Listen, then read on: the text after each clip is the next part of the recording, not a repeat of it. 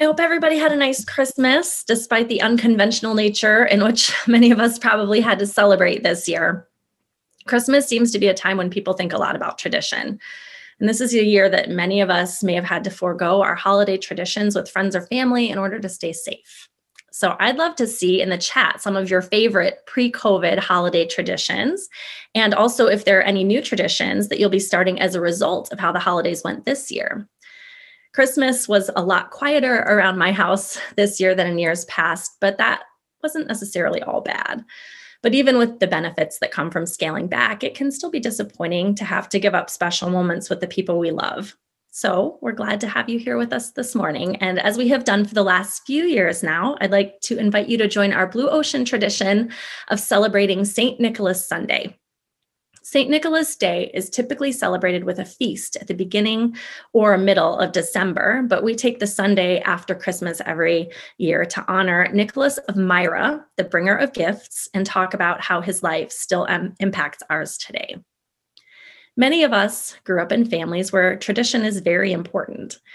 When I was growing up, we had a few different traditions around the holidays my parents are from North Carolina, and most of my extended family still lives there. So there were many years after we moved to Michigan when we would pile into our light blue conversion van and we'd all drive down to spend Christmas with my grandparents, aunts, uncles, and cousins.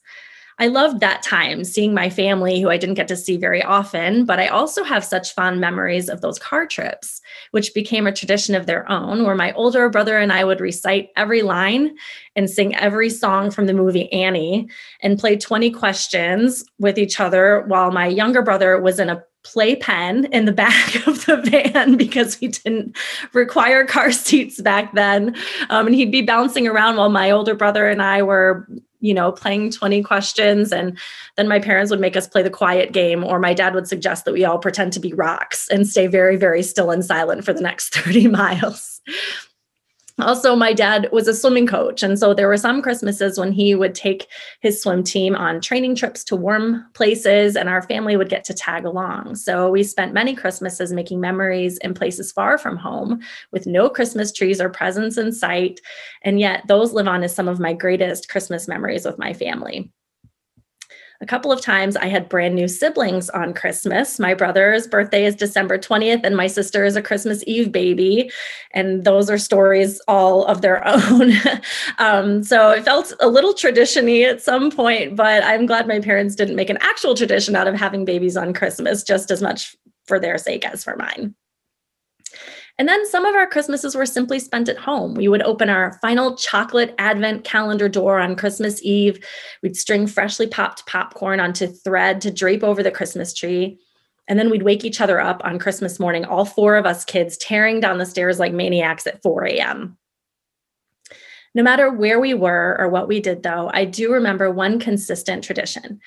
Every Christmas Eve, my mom would read us the story of St. Nicholas. So, just like Jesus being born and Santa coming down the chimney, the tale of St. Nicholas became a part of Christmas tradition for me. And in fact, some of the Christmas traditions in which many of us participate come from some of the most well known stories of St. Nicholas. There are many versions to the stories of St. Nick. And so I'd like to tell the version that I grew up hearing and the one I continue to pass on to my children. Nicholas loved God and he loved people. And he expressed that love by helping those around him in his community with the resources that he had available to him. Because he loved people so boldly and selflessly, he was also greatly loved in return by those whose lives he impacted. Nicholas was born an only child to very wealthy parents in Patara, Lycia, which is located on the southern coast of what is now present day Turkey around the year 280 CE. Nicholas's parents are said to have been generous with their money and their time, and they raised Nicholas to follow Jesus and to also have a giver's heart. When Nicholas was a young teenager, his parents were helping victims of an epidemic. They themselves ended up contracting this illness and died when Nicholas was about 16 years old. Nicholas decided to take the money that his parents had left him and use it to help the poor. And in fact, Nicholas used his entire inheritance from wealthy parents to do just that. He soon gained a reputation as being someone who helped those who were less fortunate, those who were suffering, and those who were in need. One of those families that Nicholas helped was a man and his three daughters who lived in Myra, where Nicholas also lived. As the story goes, this family was incredibly poor, so much so that the father could no longer afford to take care of his three daughters. When Nicholas heard of this man's plight and learned that the daughters would, be put into a dangerous situation if no one helped, he decided to do something about it. Nicholas filled a small bag with money, and one night when everything was dark and quiet, he tiptoed to the man's house and slipped the bag of money in through the window so he wouldn't be found out. Legend says that when he tossed the bag of money in through the window, it landed in one of the girl's stockings, which was hanging by the fire to dry. The next morning, the father found the money and was overjoyed, but he was also perplexed about where it had come from. The father also knew it wasn't going to be enough money to take care of all three of his daughters, but Nicholas knew. The family went to bed again that night, and Nicholas returned a second time, tossing a second bag of money in through the open window and into a stocking hanging by the fire. Again, the next morning, the man was elated but also confused. And this time, he decided he would stay awake to see if he could find out where the money had come from. So late that night, when everything was dark and quiet, the father locked the window, hid, and kept watch.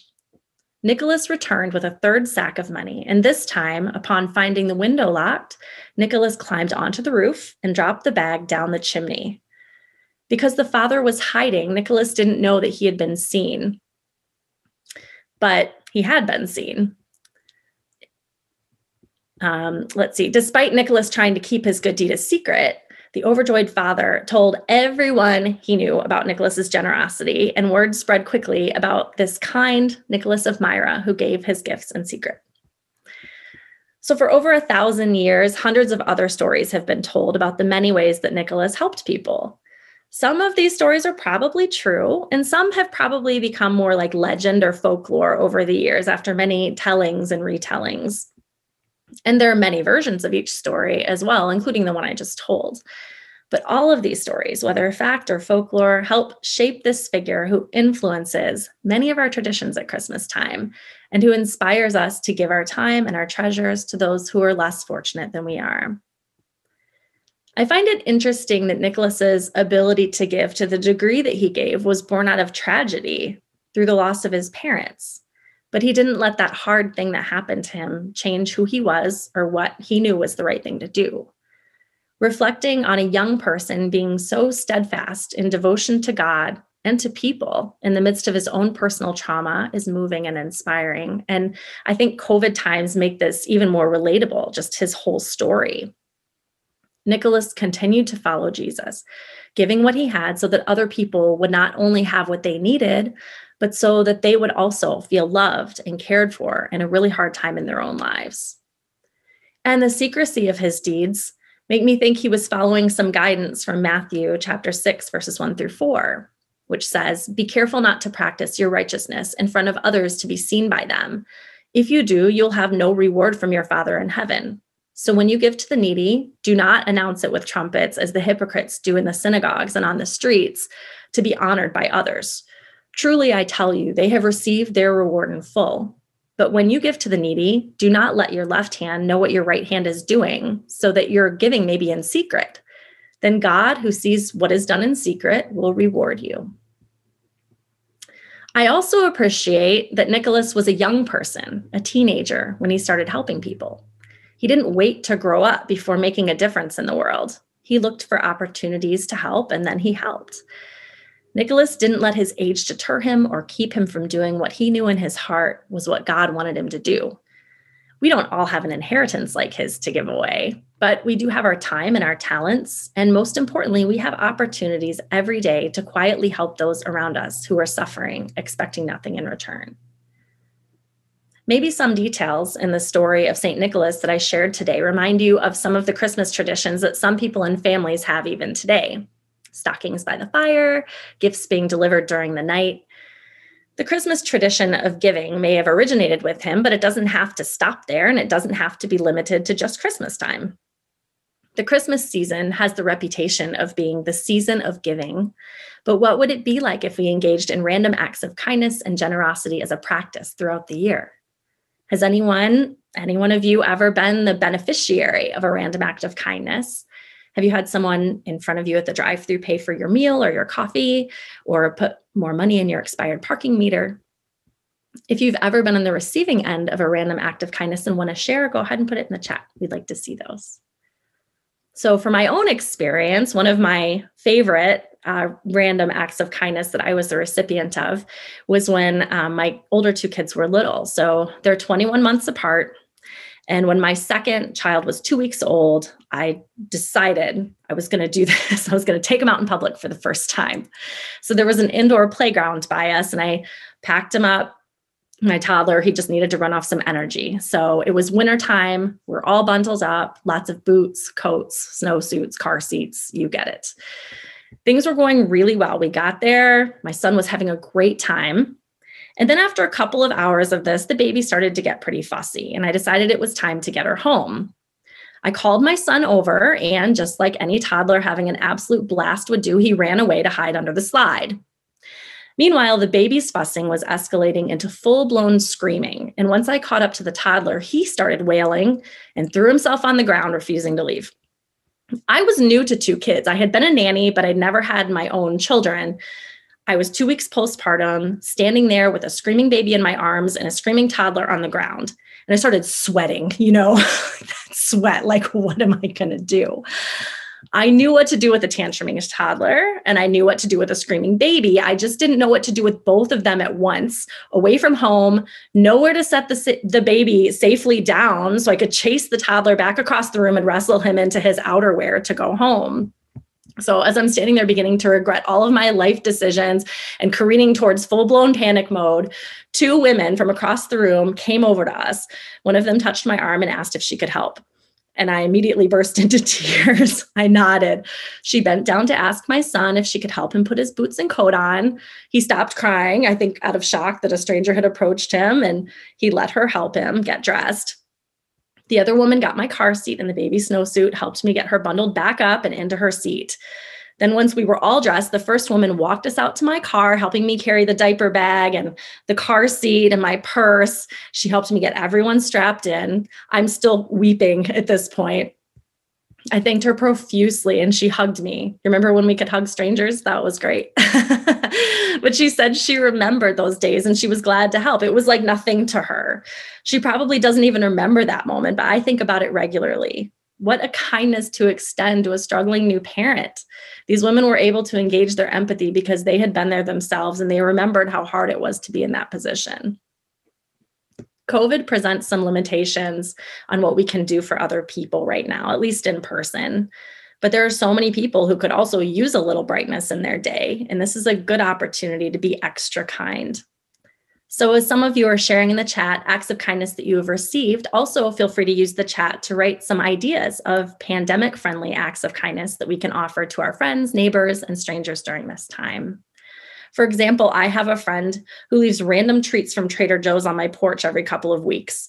She always texts me before she goes to the store to ask if I need anything, and I always say no. And then a few hours later, I'll have muffin mix or a bottle of wine waiting for me when I go to check the mail. It's so sweet. While you're all leaving your own examples of acts of kindness in the chat, I just like to close us with a simple, quiet reflection time. You can use this time however you'd like. Feel free to keep commenting in the chat and we're going to spend about a minute in silence. So maybe you'd like to use this time to reflect upon a moment that someone did something kind for you, or you can see if any ideas of random acts of kindness pop into your head for carrying out later. Or you can practice gratitude for any positive things that may have come out of this different way of celebrating the holidays this year. Or feel free to just read other people's ideas in the chat while we all take about 60 seconds of silence. So we'll start that now.